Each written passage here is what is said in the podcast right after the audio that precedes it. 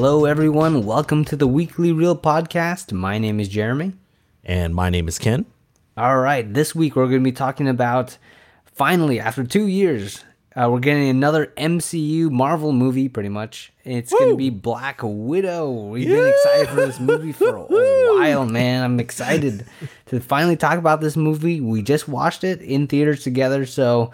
But before that, we're going to jump into our podcast ritual. Uh, and if you don't know, this is when we talk about one notable movie or TV show that we watched in the last week. So, Ken, I'll let you do the honors and uh, share your movie or TV show. well, uh, I must share this part we, like literally right before we hit the record button i was like oh man you're gonna you're gonna love my my ritual you're gonna be like what the heck uh-oh oh man so I'm preparing you. This is definitely going to be a surprise to you. But I started rewatching the Fast franchise again from the Fast and the Furious, no. going in order. and all this to say, the movie that I do want to share this week is I finally, well, I haven't finished it yet. I finally started The Fast and the Furious Tokyo Drift. All right.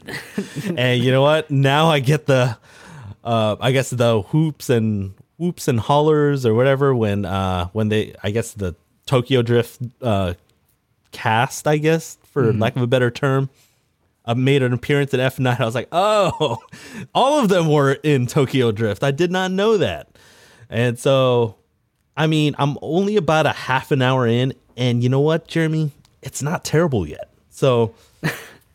Yeah, I mean, I, I, it's it's not bad. It's it's actually almost pretty good. But we'll see. I mean, it's only half an hour in.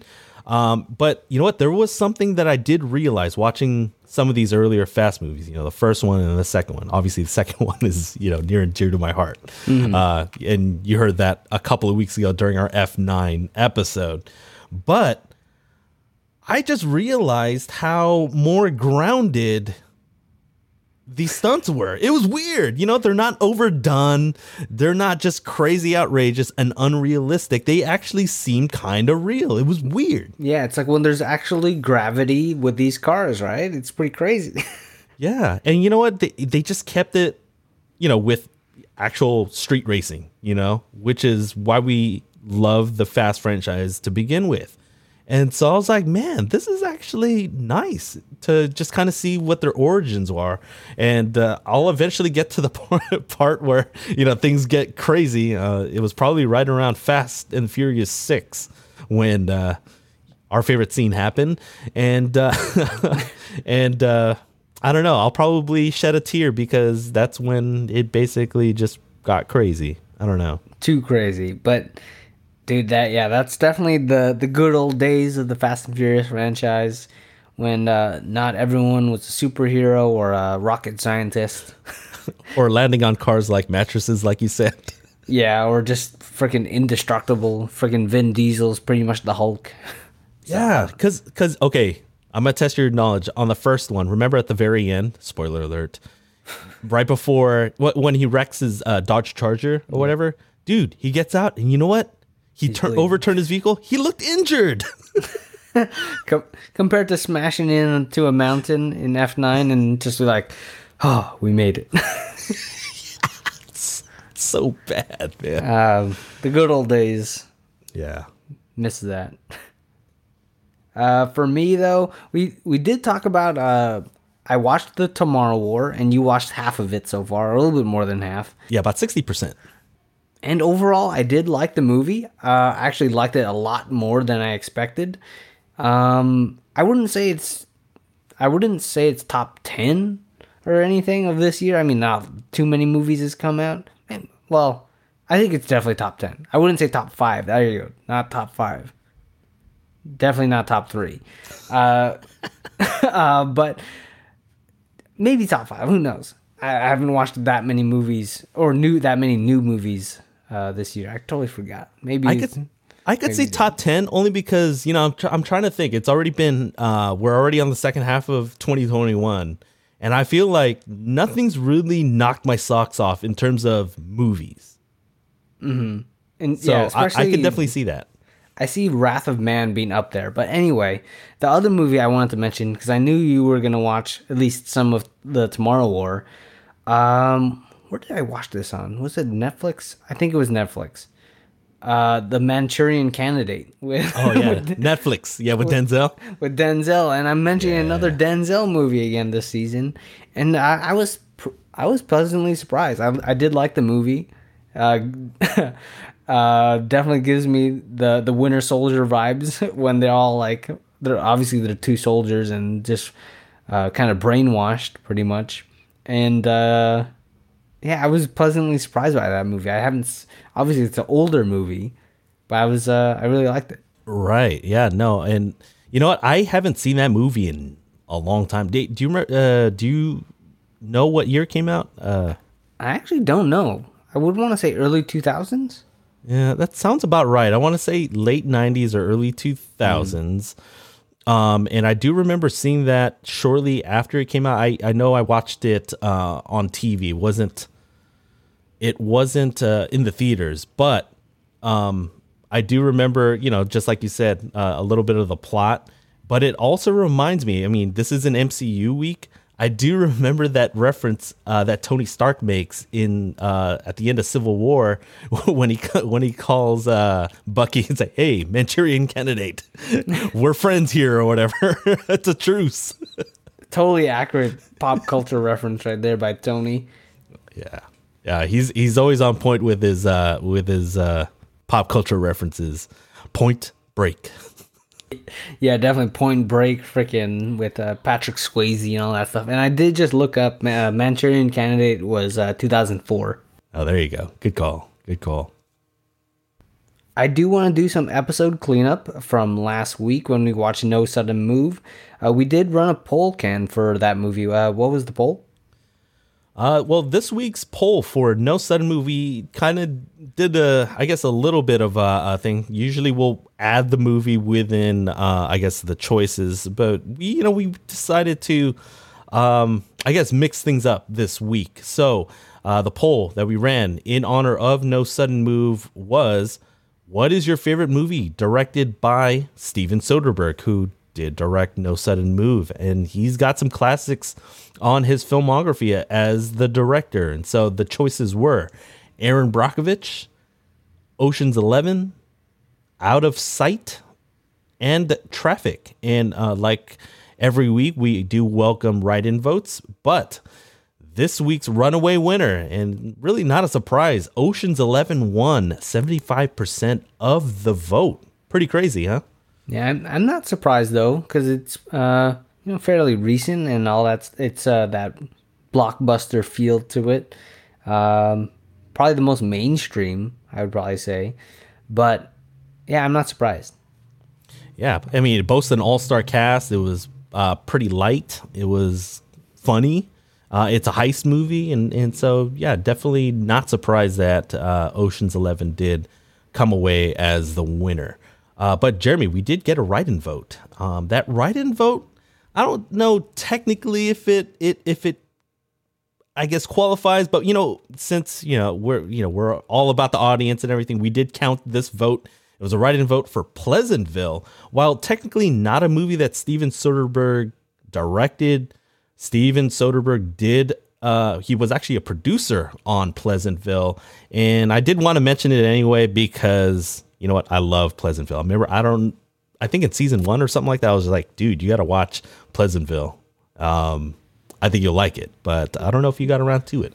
I don't. I have not yet. So I got maybe this will finally push me over the edge. Maybe our audience member is like, "Hey, I'm reminding you to watch Pleasantville." Yeah, it's pretty cool because you know you get uh, Tobey Maguire when he was still in his heyday. You get Reese Witherspoon, and uh, it's it's a really good cast. Heck, we may even uh, have a season have it as a season three movie, but we'll we'll figure that out uh, whenever we get to uh, planning uh, the movies that we'll watch for season three. Okay, I do want to remind the audience that we do have our polls every Tuesday on our Instagram and Twitter. And what's our Instagram and uh, Instagram and Twitter handles, Ken? It is weekly reel. Actually, it's at weekly reel, just to be more precise, and that's across the board: Facebook, Twitter, and Instagram. Yep. So make sure to go check that out and stay all up to date with us on our social media. All right. So we're going to talk about Black Widow today. So it's our first MCU movie in the last two years. My goodness, that's weird to say because we get usually get like four every year. Yeah. so usually it would be like, oh, it's only been three months since the last MCU, three or four months since the last MCU movie. But now it's been two years. And so, if you have not seen Black Widow yet, uh, this is your spoiler warning right now. We're gonna be talking some some big spoilers. We might even talk about the post credit scene because you know already there's gonna be one. It's a Marvel movie. Uh, if you have not seen it, it's in theaters right now, or you can check it out on Disney Plus on Premier Access. Not sponsored, by the way. uh, so th- in this movie, N- Natasha Romanoff's past catches up with her in her very first solo movie, and we get to see it all on show uh, in the movie theaters and at home. So, Ken, uh, do you have any? Did you have any expectations going into this movie after it being delayed like a whole year and all that stuff? Basically, having to wait two years to see it. I don't know about expectations. Uh, I just wanted to first say that man, it was it, I was in my happy place watching uh, like an MCU film in theaters on opening weekend, and and to be able to kind of watch it with not only you but you know a group of us, uh, including your brother. That was pretty cool to be able. To, it, it just it just felt like normal again, and uh, you got the we we watched it in XD. We got the popcorn going. Uh, man, it, it was not like F9 at all. it was just it was just a nice, relaxing um, I don't know, movie theater watching experience. It was nice, and you know, people cheered in the right places. They laughed at the right place. It, it was it was a good crowd. Yeah, dude, I I would probably say it was a really good theater experience. Um, except I don't know why, but before the movie started, when they were doing the whole previews and stuff, commercials and all that stuff, they spoiled freaking um, M Night Shyamalan's movie Old. Oh, that's right. A little oh plot point that we did not get in any of the trailers. And then just one of these commercial promo things is like, you know, and there's something that this happens in the movie. I'm like, what the I know. Heck, and that's dude? basically and that's basically why you go watch an M Night Shyamalan movies for the twists and everything, you know? Yeah, you want like especially in M Night Shyamalan movies, you want to go as clean as possible, not knowing anything so that the twist just hit harder. And so for just one of these things where you get a little bit more information about the plot, uh, I hope it's not nothing too big because that uh, little commercial I think spoiled a pretty huge plot point of the movie. Yeah, we're looking at you, Noovie. Yeah, it was Noovie. Yeah, I'm like, what the heck, dude? Freaking a. But anyway, back to Black Widow. Um, yeah, like you like you said, uh, it was a good experience watching the movie. And when those Marvel credits started coming up, you know, you know what I'm talking about. The, dun, dun, dun, dun, yeah, dun, dun, dun, yeah. You see the red and all the the comic panels type thing going on, um, showing all the Marvel characters. You get hyped for yeah. sure. When I mean, we get to see that when we watch the TV shows, but it, it hits a little bit different when it's a movie. Yeah, well, because it it's hit it hits you in surround sound and with a giant screen and uh, I'm glad they opened up my favorite row, which is well in XD. It's that row where they have the railing because I don't know. It, in my peripherals, I like it when it just fills up. Like the screen just fills up my peripherals, and just to be able to see everything, like it, you know, you don't have to turn, you know, turn your head too much or whatever. But it's like, whoa, this is a giant screen, and it's like, oh shoot, this is so good.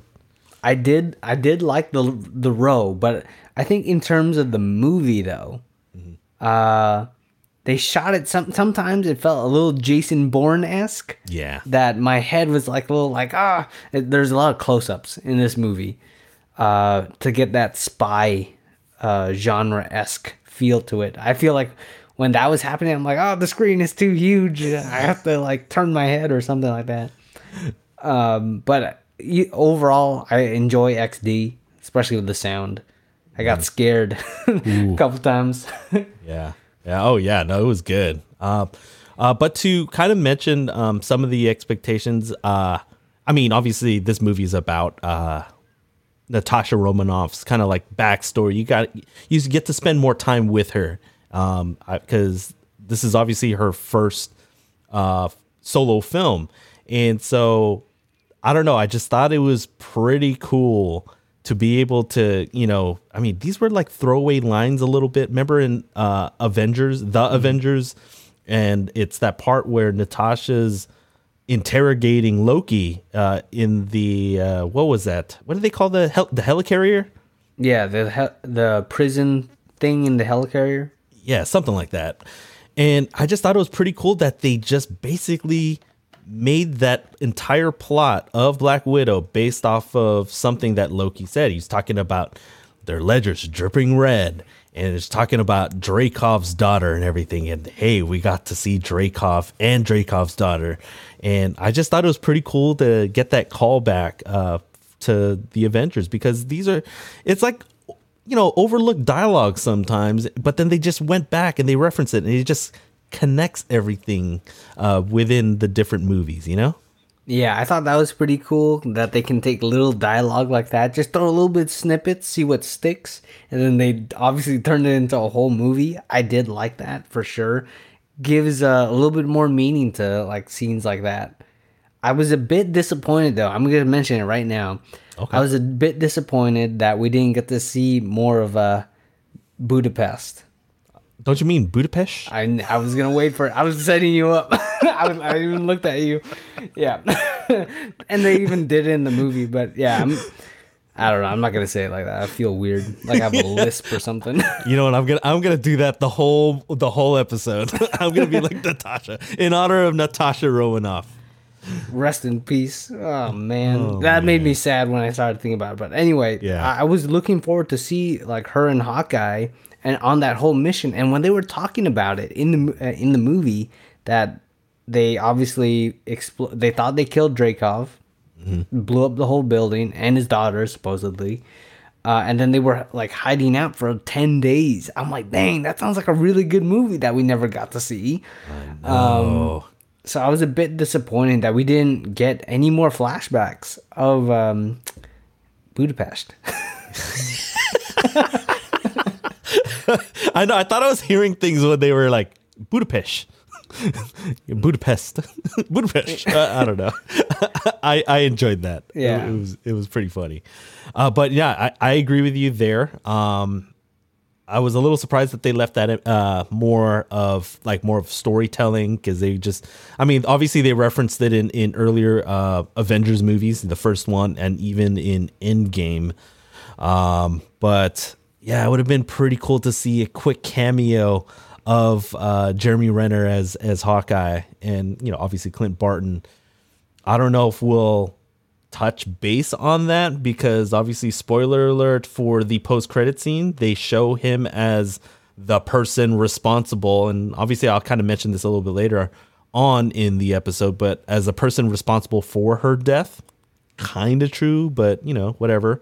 Uh, but hopefully maybe we get to see finally see that flashback scene maybe or at least snippets or something like that in the hawkeye show hopefully yeah I, from the way it's been going i don't think we're gonna see it i think we're mostly gonna see uh, flashbacks of him as ronin what he was yeah. doing in japan during those five year between um, infinity war and endgame, endgame. yeah but uh, that was just a little kind of nitpick about the movie that we didn't get to see uh, that huge event that they've been teasing since the first Avengers movie.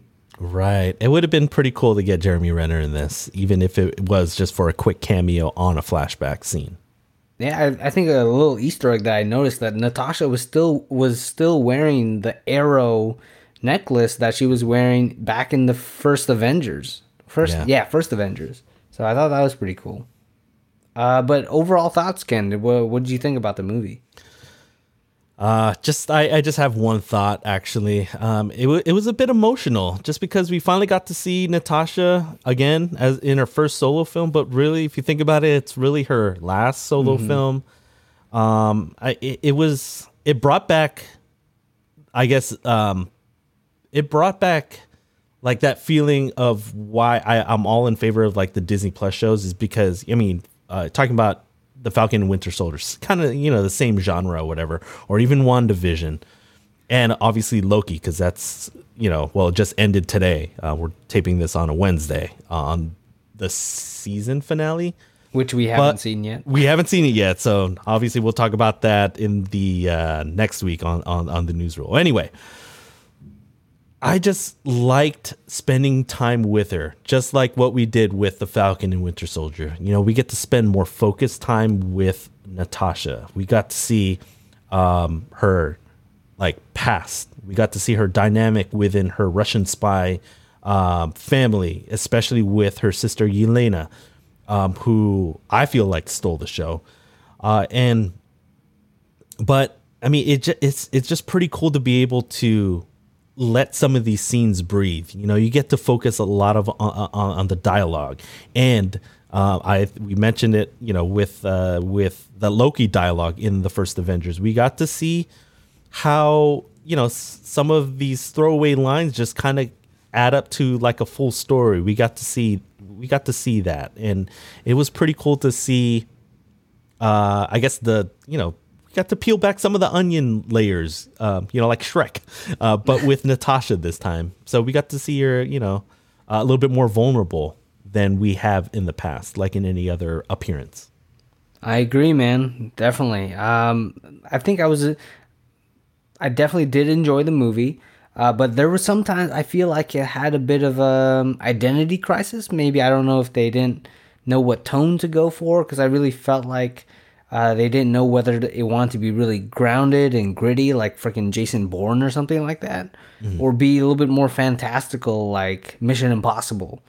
So I feel like it was in a way the first half of the movie uh, or first third of the movie was more grounded, more Jason Bourne esque, and then the later half was more like try, trying to be more like Mission Impossible. And in a way, I was kind of hoping that they would stick to a little bit more groundedness Yeah, yeah. yeah. or, or at least stick to one um, because right now I have to say I really really enjoyed the opening of the movie but I do uh, agree with you in terms of all the character work that they did and it's probably the last time we see Natasha at least for a, a, a while um, I think this movie adds a lot of uh, more meat to the rest of her appear- appearances in the MCU Yeah, I agree. I mean, um, and, and just to add to what you just said, I, I completely agree that the it, you know some of the later scenes, uh, it, it could have been better. I feel like. Uh, I actually love the first half of the movie. I love a lot of the dialogue scenes.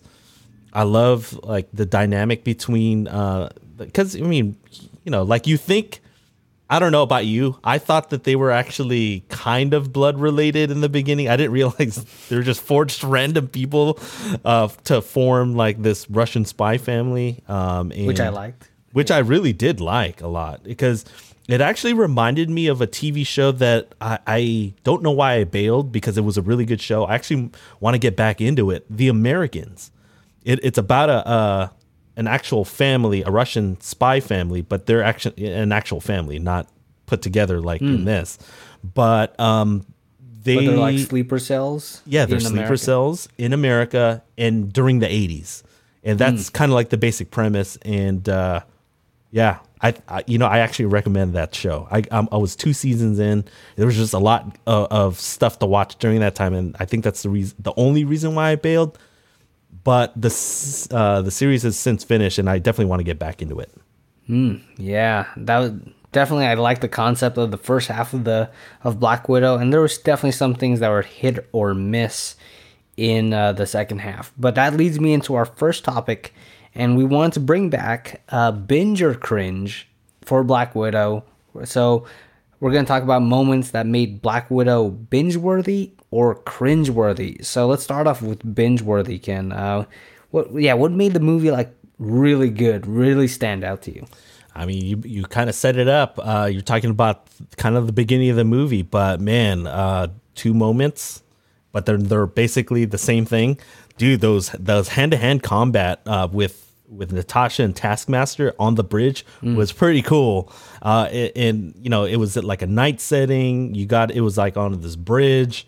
It was pretty cool. It came out of nowhere, I think. Um, and I don't know if that was one of the scenes that you're referring to, where it was like, "Whoa!" it kind of caught you off guard.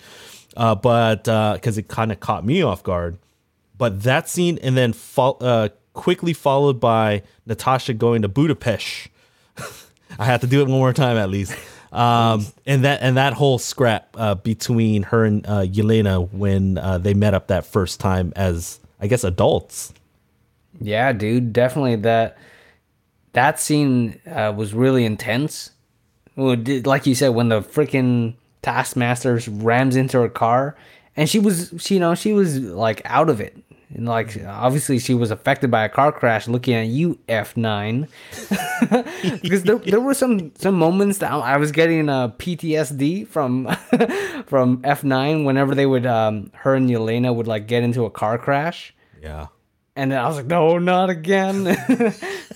and But I'm then, like, no, okay. they were they were actually bleeding and they were injured. It Yeah, was yeah. Actually realistic. I was like, oh, thank goodness someone's hurt. Not that we don't want people to get hurt, but Yeah. hey, they were just a part of like a crazy crash or whatever. And you know, it's only natural to be kind of injured or at Yeah, least out of it- it. At least a little bit rattled. You know what I mean? When you're trying to escape a, a deadly guy or a deadly assassin with a skull mask, you're gonna be definitely on the run for a bit. Yeah, because I mean, I, dude, I, I did get Jason Bourne vibe. Uh, you meant we we mentioned Jason Bourne and, and we, the fact that it's kind of grounded, dude. That hand to hand combat, especially because it, you know, you get that vibes. It was like, oh, you know, it, it's a ta- what they call it, the Taskmaster Initiative, I guess. Protocol. And- yeah, the protocol. And I was like, damn, like they, you know, it it was quick paced. It was like hard hitting. We get a little bit of that shaky cam or whatever, but mm. Dude, some of those like impacts uh, of both fight scenes were pretty crazy, and I kind of wish that they kind of spread it out a little bit because, dude, the two I felt I felt like the two best hand to hand combats were like back to back. Yeah, yeah, I agree. I agree. Definitely when they were saying, "Oh, activate the Taskmaster protocol," I was like, "Don't you mean release or contact the asset or The something?" like asset, that? I know They exactly. should have That's said what I that. Freaking I just. I just kept waiting for like N- Natasha to use some uh, some sort of case or something random as a as a weapon Yeah. or a phone book. yeah, when she was uh, fighting um, Yelena in the in the little apartment place, I think she did pick up a few things while Yeah, um, random, yeah. while Yelena picked up a knife. I was like, all right, Jason Bourne esque right there. I know they they even used the uh, the curtain. Yeah, I was gonna say uh, my binge um element of Black Widow would actually be Yelena and Natasha's relationship. I think that was the thing, the top thing that they did the best in this movie, just because you could kind of see the writings on the wall. They're setting up Yelena to be in future movies, whereas Natasha's kind of phasing out a bit. Uh, but at the same time, it's not like they undercutted Natasha at the same time. And you can really see that the characters are their own person. I love like the w- way they characterize Yelena, how how kind of more blunt she is Yeah. than uh, than Natasha, and kind of a little bit more uh, free, like free spirited in a way.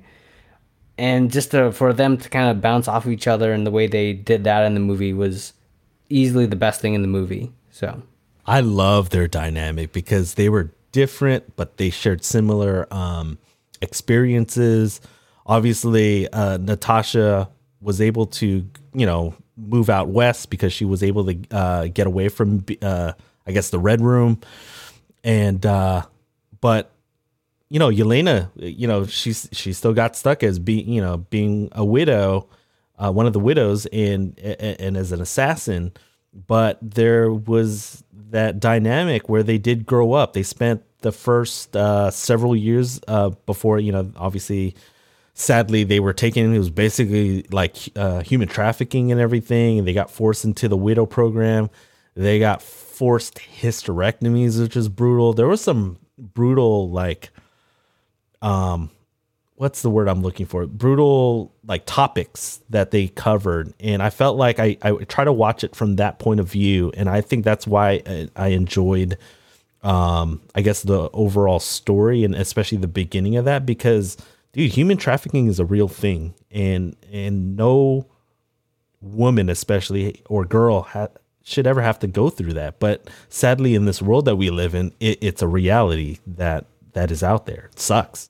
And and I, did, I and I appreciated that, you know, the fact that they touched on that during the storyline. Yeah, it's definitely like a MCU version, like a fantastical version where they basically abuse these girls mm-hmm. into becoming killers, pretty much. Um, little touch of reality there that gets a little bit touched on. It's obviously uh, they do that in comics as well. A lot of um, real world messages integrated into the mo- uh, into the comics and integrated into the movie. So I like that that Marvel is still not afraid to, you know, kind of mirror uh, reality a bit. Right. Uh, but I do want to jump into the cringe-worthy stuff. Did you have anything that kind of like, kind of irked you a little bit, a little uh, let down, maybe?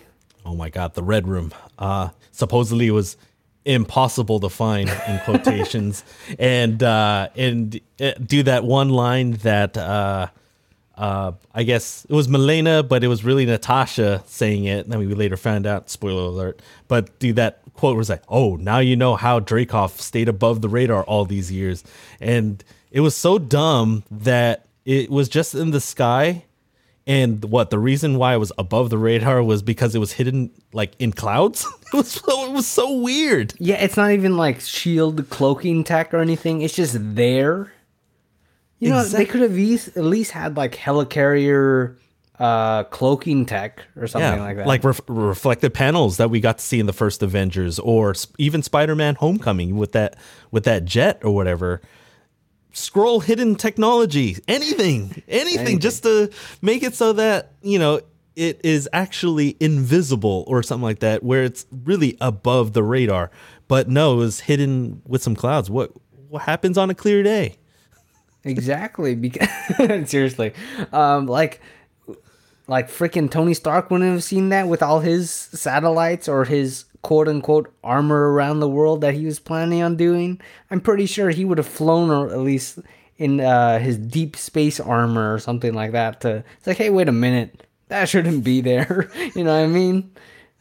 So it was, so bad. it was so bad. Because remember, there was that one shot. Remember, uh, towards the end where it's uh, the red room's coming down. I was like, dude, it didn't seem that high up. I'm sure you could still see it with the naked eye. yeah, it didn't seem that far. I was like, and like you said, if it was a clear day, it's like, you know, I'm pretty sure that uh that flying uh skyscraper and it shouldn't be there. what is that? It's like, oh, it's just one of those helicarrier things again. No, um, mine was kind of similar to yours. I think what was kind of cringy for me was how Natasha was getting all her stuff uh, from Mason so easily, like, and it almost it almost felt like this um the actor who played Mason, like only had to show up for like a, a week's worth of. Of, of scenes because it was all in like the same area Same, same setting. same setting. I was like, are we seriously? Like it felt it felt really low budget in that way. yeah. That it was like almost like a CW thing where they have to reuse the same set, and then he just films and changes clothes. It, it was convenient the way it's like, oh, okay, well, you only gave me like a week. Here's a shitty like helicopter or whatever. But oh, you give me a, more of a heads up. Here's this fancy looking Quinjet. I'm like, uh, how does he get that? It I don't know. It just seemed unrealistic. Yeah, it was a bit too convenient to me. It's like, oh, Natasha needs something. This guy has it. It's like, you know, and she's obviously on the run. They they would look up like known associates or anything like that, or just just the fact that maybe somebody's watching this guy move freaking planes around like the world or anything doesn't raise any suspicion. I think is a little bit weird, a bit too convenient. Yeah, basically he was like uh, a fantastical red from uh, from Shawshank Redemption. he get anything. yeah, dude, that was that was weird. Yeah, I was just waiting for Natasha to say, I understand you're a man who knows how to get things. Yeah. It's like only in here, or only apparently only in that one set yeah, in Freaking uh, in Norway. in Norway. yeah, I was ex- I was hoping we were gonna see like Odin or something. I'm just kidding. uh, I do want to jump into topic two now, and uh, you know, I feel like when this movie came out, there was a lot of hopes for it. Obviously, it being the first movie in Phase Four. Um, I feel like I've heard a lot of people say that Phase Four so far has been a bit disappointment, a little bit with uh, Black Widow, WandaVision, Falcon the Winter Soldier, and Loki kind of feeling like fillers and possibly pointless after Endgame. Um, I see a lot of those comments. So, would you agree or disagree with like some of those things with those points? Um, actually, uh, just to just to actually go one way or the other, I want to say 100% disagree. And here's why. I mean, for me, dude, Avengers Endgame was the end of the Infinity Saga. Dude, that was the culmination of 11 years worth of MCU movies. That's like, well, it was the 22nd movie um out of what now 24 and dude the, dude eh, the, i think the what makes the mcu so popular is because of the world building they had enough foresight to like come up with movies like in this part of the MCU and then uh, another part, you know, sometimes in space. They actually took their time to establish and do this type of world building that just doesn't happen overnight. And what some of these people uh, don't, I think they just forgot that obviously, dude, Endgame, Infinity War, like these uh, team up movies, the reason why we love them so much is because we actually spent a lot of time with these characters uh, in some slower moments. You know, we got to see them struggle, and then you know things tend to you know they they may end shitty or whatever, like in at the end of Infinity War. But when the Avengers Assemble moment comes in, and like this whole thing, obviously, dude, that ended this huge storyline. So now you're gonna have to basically reset the chessboard. Um, and you know what? I love how they're incorporating Disney Plus because now we're getting a chance to get uh, spend more time uh, that we wouldn't get in a feature film. We're spending seven, eight hours with some of these characters that maybe were I don't know supporting characters before, and I enjoy it. Um, uh, you know, it hasn't sometimes been like the best content. I'm not gonna say, oh, you know what? Uh, some of these uh, the TV shows, WandaVision, Falcon and Winter Soldier, Loki, or even Black Widow that we, you know, we're talking about now. I'm not gonna say it's like the absolute best Marvel content, but you need to have these. These are like necessary, and so for it to just be like dismissed as just random, pointless filler or whatever, I think that's a hundred percent wrong. Yeah, I definitely I de- I agree for sure. Uh because at least from what we've seen, the uh this phase 4 with all the shows I mentioned and Black Widow, they're there's they're definitely not on the level of like the first Iron Man or uh Guardians for the Captain America the Winter Soldier and it's not necessarily they have to be. Of course we wish them to be, of course. Uh, but when you look at the first phase of the MCU, uh, especially the first few movies, uh, with the first Iron Man, of course, kicked it off. Really good movie. And if you were to take it in its uh, in a bubble, pretty much, Captain the first Captain America was just an okay movie. Also, the first Thor, just an okay movie. Iron Man 2, bit of a letdown. So it's like just those four first four movies were a bit just either really good or just okay, pretty much. And now we're looking, like you said, resetting the chessboard. Um, I think we're kind of getting that that they're trying to find their new identity again, just like they were finding in the first phase, where now you're getting uh, far from home, trying to figure out like what are they going to do now after Endgame? You get Black Widow, and I think this, like you said, the smart thing to do is kind of expand the universe, but kind of start new. Mm-hmm. And I think it was smart in the way that they ended, um, you know, Phase Three or the Infinity Saga, just because you want everything to to feel uh, satisfying at the end of Endgame. You didn't want to set too much more for the future, or else Endgame's not going to feel like an Endgame. You know what I mm-hmm. mean? So but at the same time, they have to pay the price. I think in these first few movies to really start setting up the future again, but try to make their best movies in themselves. So I feel like they're paying a little bit of the price. Uh, where it, in itself, these movies maybe could feel a bit disappointing because they're they're not like tying too much into uh, the overarching timeline right now. But I would assume, you know, that Ke- Kevin Feige and uh, they all have a plan over there at Marvel that we're, we're gonna look back at these earlier projects. I would say like the ones that have been have been coming out in 2021. Uh, we're gonna look at them a little bit more fondly over the future. Hopefully, I can say that. Yeah, no, I, I completely agree with everything you said. Um, I feel like also, I mean, just you mentioned Far From Home. I thought it was a it, was a perfect way to end the Infinity Saga and and and finish off Phase Three because it felt like more of an epilogue. You know, you need to have that time to you know just kind of digest or whatever and feel the aftermath of you know the events of uh, Avengers Endgame and but to kind of uh, I guess bring it back to Phase Four and uh, the projects that we've mentioned everyone's got to remember they're not going to reveal like huge things and, and show crazy stuff on Disney Plus. They're going to save that, all that stuff for um, these feature films. And really, Black Widow, again, feels more of like a kind of like a, you know, a little bit of fan service for all the Black Widow fans and everything because she never got her solo film. Um, and that's really the only film that we've seen so far in phase four. Um, I think people need to give a, uh, I guess, you know, give it uh, like these future films coming up. You know, we get Shang Chi uh, pretty soon. We get the uh, we get Eternals at the end of the year, and uh, obviously Spider Man No Way Home.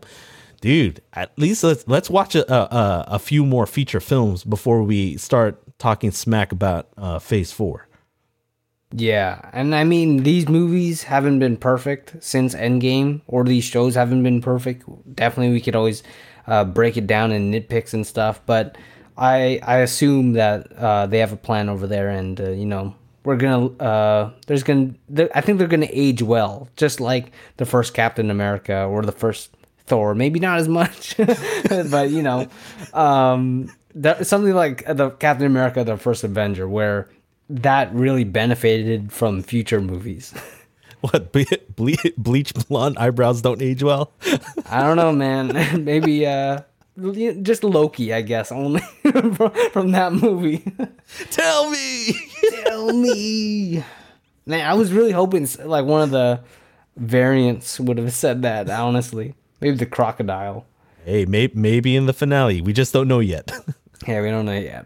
Uh, I do want to throw out our audience question right now for this week, and I'm gonna ask, what is your favorite Black Widow appearance in the MCU? So, obviously, she debuted in the first uh, or second Iron Man, I should say, and then obviously her last appearance so far was in uh, Black Widow. So she's been in the Avengers, Age of Ultron, Civil War, Endgame, and all that other stuff. So pick your favorite appearance uh, from Natasha Romanoff in the MCU. Uh, well, easily for me, it's got to be Captain America: The Winter Soldier because she played like a really glorified supporting role uh, next to Captain Rogers, and it was pretty cool to see their dynamic. I love their buddy cop type uh, like dynamic between the two of them because you know they're genuinely good friends, and obviously they got to have a little bit of that romantic uh, I guess moment, but it was mainly obviously to stay covert yeah, and undercover. I would definitely say that was definitely where they laid a, a lot more of her uh, personality and characteristics in that movie for sure. Yeah, I, I just she she had a lot of fun with her character, and it wasn't just oh I'm a trained Russian assassin. It was pretty cool to see their dynamic together. Yeah, that was a smart move. But let us know, guys, uh, what was your favorite Black Widow appearance? And uh, you can, you know, tweet us on the Twitters at Weekly Reel. Uh, you can tell us on Instagram or Facebook even at Weekly at Weekly Reel, or you can uh, email us at the Weekly Reel Podcast one two three four at aim.com. Right, Ken? Not quite. is that the right one? no. Or is that my email? Whoops. Wait, is is that your email? Oh shoot. Uh, Nah, maybe I'll have to take it first. Okay. yeah, I was about to say I was gonna change uh, your contact information to. Uh, I don't even know what what you just said, but uh, if you do want to send us an email, it is weeklyreelpod at gmail.com. All right, guys, we'll be taking a quick break, and when we come back, weekly reel awards for Black Widow.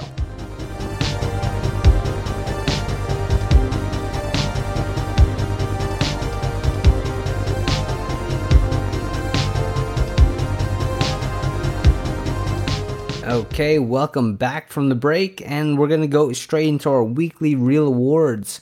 So, our first award is the Does Anyone Want to Get Out award for Best Action Sequence. So, Ken, for Black Widow, what was your favorite action sequence? well, you know what? We haven't mentioned them yet. I wanted to just mention Alexei, aka the Crimson Dynamo. I'm just kidding. the, the Red Guardian. Yeah. I had to throw that. Uh, dude, Yelena's dialogue is just so funny. Uh, but uh, I love it when the sisters end up breaking him out of uh, of that prison. It, it was pretty cool to be able to see the sisters in their kind of their white jumpsuits, or I don't know what they call it, like their getup. Uh, I don't know. Yeah, I guess snowsuits or whatever. Yeah, it was pretty cool. It, it brought, uh, I guess, Star Wars vibes a little bit, like Yeah. Hoth. uh, but uh, I don't know. It's pretty cool to, you know, obviously earlier in in in, in the movie, Yelena is giving Natasha a hard time with her superhero landing. Uh, we're, we were talking about Deadpool uh, in the newsreel that we just uh, recorded, but she was doing her um, version of the superhero landing, and uh, she was obviously giving her crap for that. But then, obviously, right when uh, Natasha, I mean, they showed it in the trailers a lot. They she did her superhero landing, and then you basically got Yelena just rolling her eyes. I thought it was hilarious. But then, you know, I thought it was some pretty cool action that happened uh, during that. Uh, we got to see the helicopter um, in the middle of an avalanche, and you got to see, uh, I guess, Natasha just hanging off of the helicopters, trying to get uh, or pick up and rescue uh, Alexei. I just thought it was pretty cool. Yeah, that was a really good action sequence. Uh, just for it to be in like the snow esque area. I felt like though it was a bit too early still for a huge action action sequence like that. I don't know because the way that they ended uh, the movie with the whole red room falling, I don't know. I felt like that was almost like the same kind of scope. So, and usually in these superhero movies, they like to go gradually bigger as the movie keeps going. So I was a bit surprised how they almost did like an equal esque fight uh, for that action sequence. Because my my favorite action sequence is actually going to be the first fight between Natasha and Taskmaster. You know when yeah. I thought that was a really good fight. You alluded to it earlier. Those two hand to hand fights between Natasha, Taskmaster, and uh, Yelena were easily the best, like hand to hand, uh, in the movie. And I would choose the Taskmaster one just because I got Winter Soldier vibes when Taskmaster like went out of the the armored truck or whatever, uh, whatever car Taskmaster was driving. And I love just seeing the callbacks of um, uh, choreography. Yeah, the, the shield, shield. yeah. Oh, Because I remember um, Taskmaster, like the way that Taskmaster kicked Natasha off the bridge. It was like she did like um, pretty much like a flip, like Spider Man swinging pretty much, and then did this really crazy kick that really I think got probably stole from uh, T'Challa, uh, Black Panther. I was like, oh man, just like freaking. Oh no, not T'Ch- not T'Challa. Okay, maybe T'Challa. It Look either like that or like Captain America when when Captain America kicked uh, Spider Man in Civil War. Yeah. Some one of those. So uh, I really like that fight. That would probably be my favorite. Yeah, I like how they even set it up a little bit before that, before uh, before they initiated the Taskmaster protocol. Man, that's like a mouthful. But anyway, um, I like how they showed her how she was trying, you know, basically watching like CCTV footage and obviously just, I guess, downloading that information because she was emulating a lot of the uh, Avengers type moves because um yeah she definitely did some uh t'challa moves and everything And dude, it was pretty sick when they did that. Uh, they she basically mimicked Black Widow from, I guess, Iron Man two. Uh, because they were doing those same exact moves, and I was like, "Dang!" I remember seeing that in the original trailer. I was like, "Holy crap! Who's this Taskmaster? Yeah, this person's the, really cool." the freaking uh, scissor around the neck thing that uh, Natasha always does, pretty much, and uh, started to do in Iron Man two, and just to see it happen to her, I was like, "Oh shoot!" Yeah. Good, good choreography in that in that scene. Uh, the next award is the I Am Groot Award uh, for favorite character. So Ken, I'm gonna let you choose first your favorite character of Black Widow.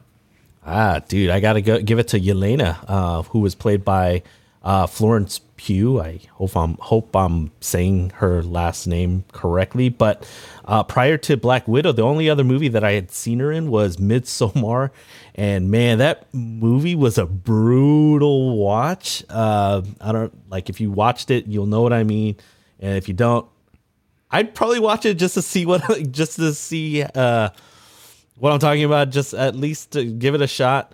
But you know, throughout that movie, Midsommar, I, I was uh, instantly a fan of hers. Uh, well, for obvious reasons. I mean, she's whew, she's cute. Anyway, in this movie though, Yelena was so funny.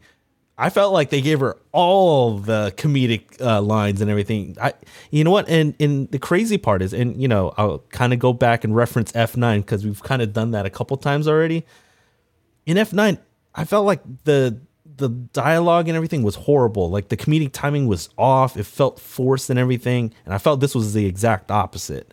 Mm-hmm. felt like the timing was just on point. It didn't feel forced. It felt like it was said within like the framework of her character. It didn't feel like um kind of weird. But I enjoyed her character so much that um and again, I'll mention that post-credit scene it was pretty cool to see Julia Louis Dreyfus's character Val again. I mean, it was a little bit expected because obviously they want to set up uh, future projects within uh, Marvel, uh, the MCU Phase Four.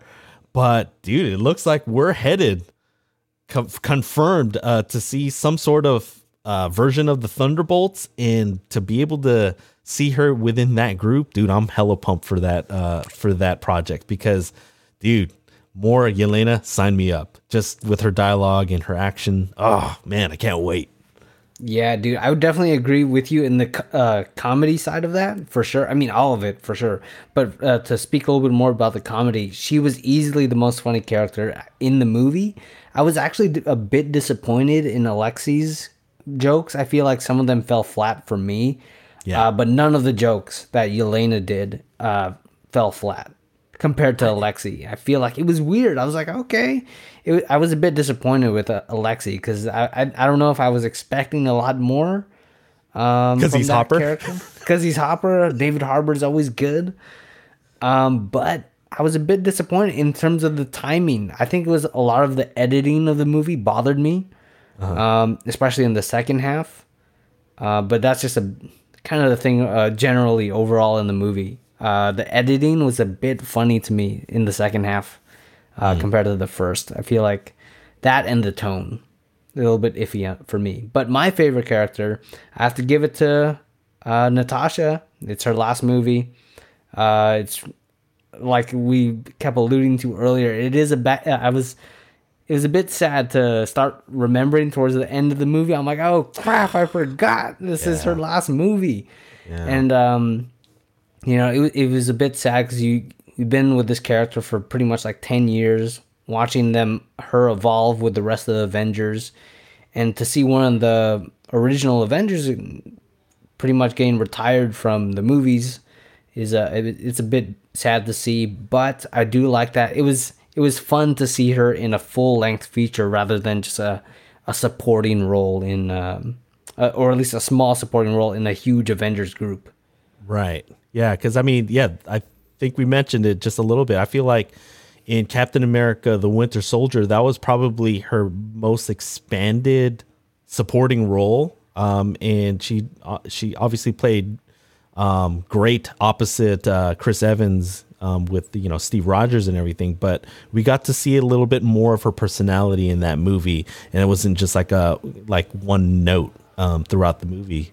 She kind of gave layers to her character, and we got even more of that uh, in this movie. And I'm glad they, you know, we got to see her past. We got to see, you know, we got to see, you know, like her bring down her walls a little bit, uh, especially um, when you know when she was talking to like her family and everything, especially Yelena. But um, yeah, I, I definitely agree with you. Natasha was really good in this movie. All right, so our next award is going to be the Jensen Award. I feel like it's been a, a little bit of a, a while since we've done this award, so you can choose actually between underrated character or underrated scene. So, Ken, who would you give the Jensen Award to? Well, you know what? I'm actually going to give the Jensen Award to an underrated scene for this episode. And for me, it's that scene after the, you know, the chase scene and everything that we were talking about. And uh, it's the it's the scene where Natasha and Yelena are just talking outside at night, having a beer. And I just thought it was pretty cool. I mean, you talked about it in your binge worthy moment. You're talking about like their um, their relationship and everything, their whole dynamic. Obviously, we got to see uh, them as kids, and you got to see them grow up. But I felt like this scene was the first time they got a chance to kind of really, like, just you know, just be become grounded. You get to see like you know just normal dialogue that that you would see like even in everyday life, but it's you know you get to see that little bit of a reunion be- between the two of them, and it, it was refreshing dialogue to be able to you know hear them talk about wondering where you know where their biological parents were. You got to see Yelena kind of sharing how remember she was talking about how she reinvented her uh like backstory or her uh her birth certificate you know and how oh yeah i have a sister who moved out west and you know she's married to uh some random dude or you know it, was it was pretty cool to see them kind of like let their hair down a little bit and just feel like they're regular people instead of these superhero assassin people you know what i mean and and um you know I, I just thought it was pretty cool to see them open up and it's really the first time we really got to see natasha open up like this in over a decade Yeah, dude. I definitely like when they were able to like character, um, basically show more character to like these superheroes, pretty much because you don't get a lot of that. Um, it's always nice to see them kind of slow down a bit and just talk like normal people. That's always nice to see in like these movies. It very it humanizes them, and that obviously, uh, those are probably the best things about superheroes is that they are human at the end of the day, or sh- show human characteristics uh, that we can relate with. So I thought that was a really uh, good scene as well. I'm actually gonna go with underrated character, and I don't know if I'm gonna get a lot of flack for this because I heard basically the whole other way. Uh, I actually liked uh, Taskmaster in this movie. I've I've read a lot of comments, a lot of other posts and stuff.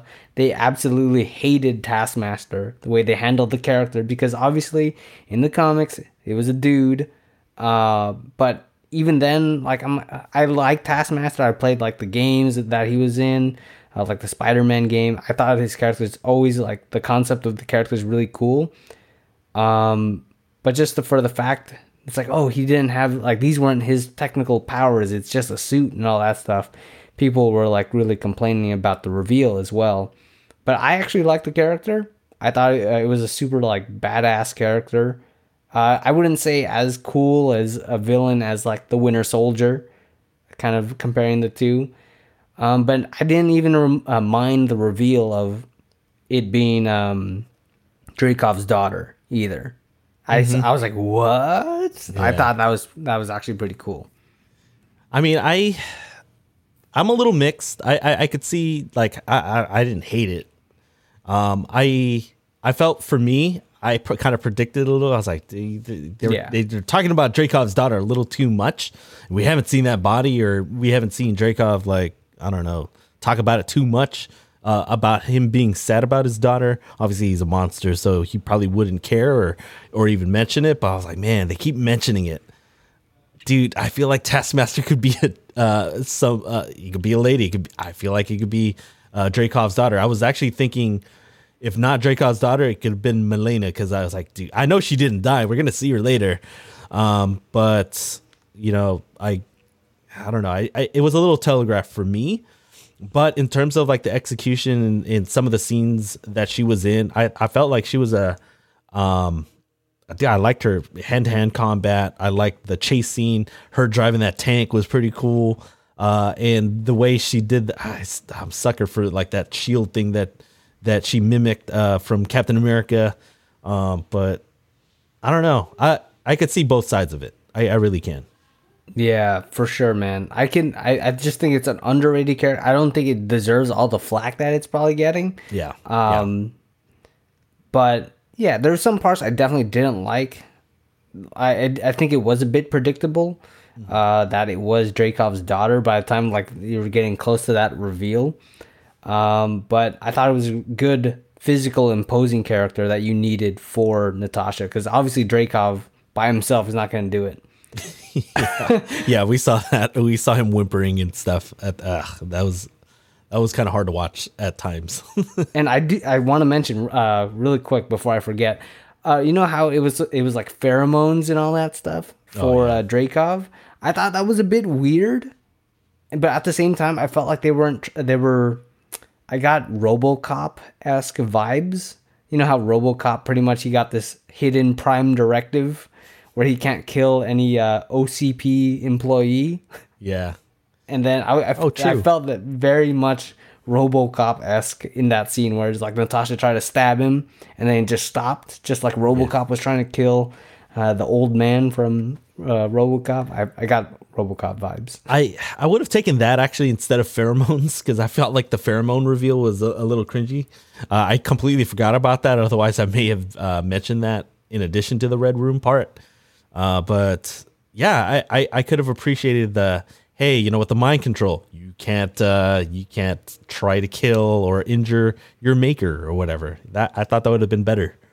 Yeah, the pheromones thing was oh, I don't know, where you can eat, just break your nose and then that's it. yeah. Like, what if these girls, I don't know, uh, like one of the other widows, I don't know, breaks her nose in a fight, and he's like, ah, I kind of feel like killing Dreykov today, and they, then they can do it. So I don't know. Uh, but anyway, let's go to our next award. It's going to be actually our favorite scene, the Avengers Assemble Award. So, uh, what's your favorite scene? Um, I gotta give it to that chase scene in Budapest. I, I, I know I said it. I wasn't gonna, I wasn't gonna say it anymore, but I have to do it one more time. One more time. I forgot. I, I put that in my notes, uh, for the Avengers Assemble Award winner. Um, I, dude, I just love that. Dude, that tank was pretty crazy. I love how it was moving hella fast, and it was kind of futuristic, which was pretty cool. And for that whole, like, the, you know, the contrast of that fast moving tank uh, which was driven by Taskmaster, chasing after the sisters in a motorcycle was pretty cool. And then you got to see the widows kind of jumping cars and stuff on their motorcycles as well. That mm. was pretty cool. Then obviously, you know, the sisters they carjacked the the Beamer and dude, that one move where they're driving right, and then remember, uh, Yelena is just giving Natasha like shit for like a shit plan, I guess. Yeah. and then they do that one cool part where they're just driving hella fast. They quickly turn around, they start driving in reverse. Then she does that cool move where she opens the door. It's simple. They open the door, hits one of those road signs, and it just clips that uh, widow with the motorcycle. Ah, dude, I was like, oh yeah, damn, that was, that was move, man. That was a good move. It was simple but effective. You know what I mean? Yeah, definitely getting freaking like Mission Impossible vibes right there. I'm like, all right. Yeah, yeah man. And, and, it and it seemed plausible. You know, it wasn't crazy ass shit like an F nine. Uh, we keep we keep coming back to that, but dude, it, it is. It, it's true, you know. It, it felt believable, and then obviously, you know, the scene continues, and it was pretty cool. After Taskmaster blows up the beamer, just that chasing when it goes down, down the subway station. They're actually hurt, but for it to end where uh, Natasha Romanoff and Clint Barton ended up hiding out for all those days or whatever it was uh, up in the ceiling, I thought it was pretty cool callback uh, to all the Budapest the Budapest references from the past Avengers um, uh, movies. Yeah, that was a really good action sequence. It reminded me a lot of uh, the Las Vegas scene in Jason Bourne. Remember how that one armored truck is just plowing through all the the cars in the Las Vegas Strip? I thought that that that reminded me of uh, uh, that scene pretty much, just smashing through everything. Good callback. I, I completely forgot about that in Jason Bourne. Uh, my favorite scene though is going to be a little bit of a quieter scene. It was the dinner scene between uh, our little Russian family. you know what I mean? So, because I I really like the opening scene, the prologue to this movie. I, I liked it a lot. So for it to basically come to a, come to a head at the dinner scene for all like the past being uh, dredged up in this scene, I thought was really emotional. Obviously for Yelena, uh, for um, Alexei basically dismissing them as daughters. I'm like, dang. Dang, I know. It's like, And oh, then- you were boring. You know, you were just a chore or what, I forget what he said. Yeah, and then just Natasha being kind of, uh, kind of com- compartmentalizing all that stuff too. You know, kind of just in her nature. But then Yelena's like, you know, don't say that. We're we're sisters. We're a family and all that stuff. I got emotional. I was like, ah, because you know, with Natasha, it's like, shoot, is she gonna lose this family too, just like the Avengers? Because we know what's gonna happen later on. Yeah, no, that was a great scene um, because, I mean, we we- you know we were talking about eh, eh, you mentioned it. Yelena was she had all the the the one liners. She had the com- perfect comedic timing, but you got to see how Natasha. I guess even, they even were dropping breadcrumbs. You know when when Natasha would even mention like when they were uh, when they finally got together, they were still on the on the run. And they were talking about how oh it's a fake family or whatever. You could see like the reaction shots uh, that they had with Yelena and all those close ups. You could tell that it was annoying her, and like you said, that dinner scene or dinner table scene, I should say, it really did get to her. It started getting to her. She was drinking already too, so you got to see her um, actual reaction to Natasha just kind of dismissing their whole fa- family dynamic as well, and, and uh, Alexei as you know also d- dismissing it as a as a, a boring part of the job when he should have been the uh, the the red guardian. And but you got to see the emotion out of Yelena, and it really did affect her in a negative way. Yeah, those are two scenes very different, but I think pretty solid scenes in the movie. Uh, we're gonna go to into our favorite game of the episode. It's gonna be guess the Rotten Tomato score, and this season it's actually been a lot closer than last season. Spoiler alert, I guess for last season. Uh, I'm ahead just by one point, so Ken can actually tie it this week. I'm up 13 to 12. So, Ken, here we go. Do you want to guess the Rotten Tomatoes score for Black Widow? I'm hoping that I could tie it. Oh, please let me tie it. I'm gonna guess Black Widow. Wait, wait, hang on. I hope we're not going to tie it. Yeah, no, no, no. I want to Yeah. tie the score. I hope we don't tie like for this week. I just Yeah. want to tie the overall score. But yeah, Exactly. th- thank you for clarifying that. But to guess the Rotten Tomatoes score for Black Widow, I gotta guess 86%. Ooh, all right. So, I am guessing uh, 83%. So, ooh, this is going to be close, man. I can feel it. Here we go. Uh, let me look it up. All right. So, the Rotten Tomato score is 80%. Oh, So I got it this week, man. So I'm up by two now, 14 12. But what you could always do, we have two more episodes left in the season. it would be fitting if we ended in a tie. Exactly, man. You got but if you it was if it was the audience score, the audience score is 92. So if it if it went audience score, you would have won. But I got it this time. Man, I should have stuck with my in- initial uh, guess. I initially guessed 81%. Oof. But I Oh, was like, yeah. I was like, oh man, you know these Rotten Tomato scores tend to go a little bit higher, so I added five points to it. Yeah, I was uh, a bit scary on that one actually. Dang man, Uh, but your your score is pretty much on point with my I Love You 3000 award, uh, where we rate the movie from 1 to 3000. Uh, I'm guessing yours is somewhere in that range. Uh, what's your I Love You 3000 award? Actually, a little uh, a little lower. Hmm. Um, yeah, I, mean, I did like it, um, but just like you said, you know, kind of, you know, it was all right. It, uh, towards the end, I have my problems with it, but uh, like I try to focus on like the overall uh, like story. I love. Uh, I I don't think we mentioned it. I love the opening credits of that cover of um, Nirvana's "Smells Like Teen Spirit." I lo- it was it was like a perfect kind of way to set the tone and the mood uh, for uh, for the beginning of the movie, especially. But uh, for the "I Love You" three thousand award, my rating is twenty two eighty six, which is loosely seventy six point two percent. Again, I like the movie. That's actually a pretty good score for me. For me, um, I loved the fact that Black Widow really felt like an epilogue for Natasha Romanoff as a character. Even though, you know, in the MCU timeline, we get to see her in two additional movies with Infinity War and Avengers uh, Endgame. Uh, It was it was a perfect send off, uh, I think, for Natasha's character. It really did hit home, especially in that last, last post credit scenes, uh, minus the uh, the the nose blowing by Val. Yeah, I kind of ruined I- it. you know, I almost got like, I I wanted to be like, please let it be Natasha. All of a sudden, just pops out of nowhere, and I'm like, when you got the nose blowing, I'm like, no. Yeah. You know what I mean? I thought it was gonna Natasha was gonna come out of nowhere, but sadly, did not happen. Yeah. Uh, for me, I gave it a little bit of higher score. I gave it 24 28 out of 3,000, so about 81%. Hmm. Okay. So we're kind of in the same neighborhood. Yeah, so uh, I think overall I enjoyed the movie, but like you said, there were some some things I didn't like. Maybe some of the editing, some of the story choices that were a bit weird, like Yeah. plot points.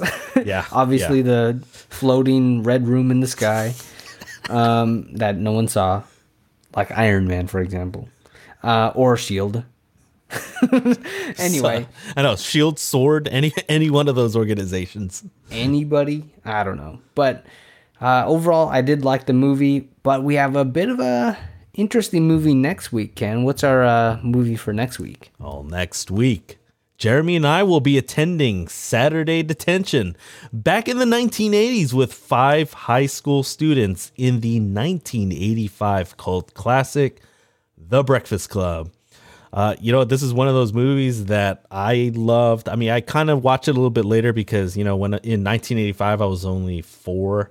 Uh, so, but I eventually watched it. You know, it used to be played on TBS or TNT all the time or whatever. And so I, for the longest time, I only watched the uh, the censored version. Uh, but eventually, I did watch the full uh, movie. Loved it even more.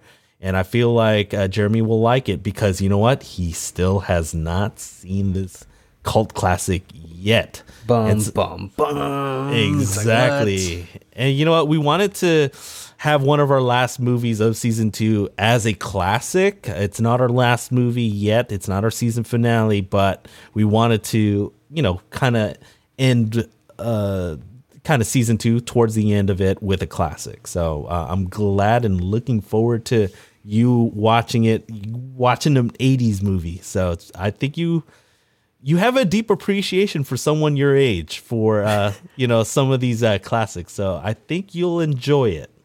Yeah i've always heard ever since high school it's like what you haven't seen the breakfast club yet? So i'm like oh, i guess i need to see it. And it's only going to take me a few more years later to watch it but here i am now and uh i'm excited to check it out because these uh 80s movies man always feel like it hits you in like a happy place yeah yeah. I i it, it man i don't even want to talk about it because i don't want to give away any spoilers. It's actually a fairly quick movie. I, I think i looked it up right before we uh we went on the air. Um it's only an hour and 37 so it's a quick watch. All right, I'm excited. Uh, if you want to follow us, guys, or follow me on the social medias, it's going to be at JP underscore flicks on Instagram or Twitter, actually. How about you, Ken? Well, for me, um, and actually, don't forget to follow us at Weekly Reel across the board Facebook, Instagram, and Twitter. Uh, but for me, uh, specifically at free FreeKenA, the spelling will be in the notes on both Twitter and Instagram. All right. So, any uh, final thoughts on Black Widow 2021? Man, it felt good. And you know what? We got Shang-Chi coming up. Uh, it's going to be during our off season, but man, we got another MCU movie uh, coming up. We, we we got four to close the year. Four in one half uh, in in basically the second half of, of the year. Uh, they got to make up for the two year, uh, I guess, time gap, right? Yeah, they're just trying to cram it all in because you know they have plans. They they know what they're they want to do, and just seeing that uh, Shang Chi trailer in the the freaking previews, I was like, oh, this is gonna be good man. because uh, Black Widow for at least the first half, I was like, ooh, this is really different uh, compared to other stuff. And then it kind of felt like into into sort of uh, regular superhero stuff. But I'm looking at that movie Shang Chi, and like it looks really different. And I hope it's like it kicks off something like really, uh, really like fantastical with like kung fu and martial arts and all that stuff. I feel like it'll be uh, the movie that Mortal Kombat wishes it was. Definitely, dude. It lo- definitely looks like that, especially when you got like a freaking abomination in a in a cage match, pretty much with Wong. with Wong. I know that was so like random. it's like choosing your freaking characters in Mortal Kombat and just pitting them against each other. So, like you said, I can see that movie g- going really good or really bad. So hopefully, uh, the former. yes, please. All right, guys. I look forward to next week's episode on the Breakfast Club. And uh, until then, have a great week, and we'll see you next time on The Reel.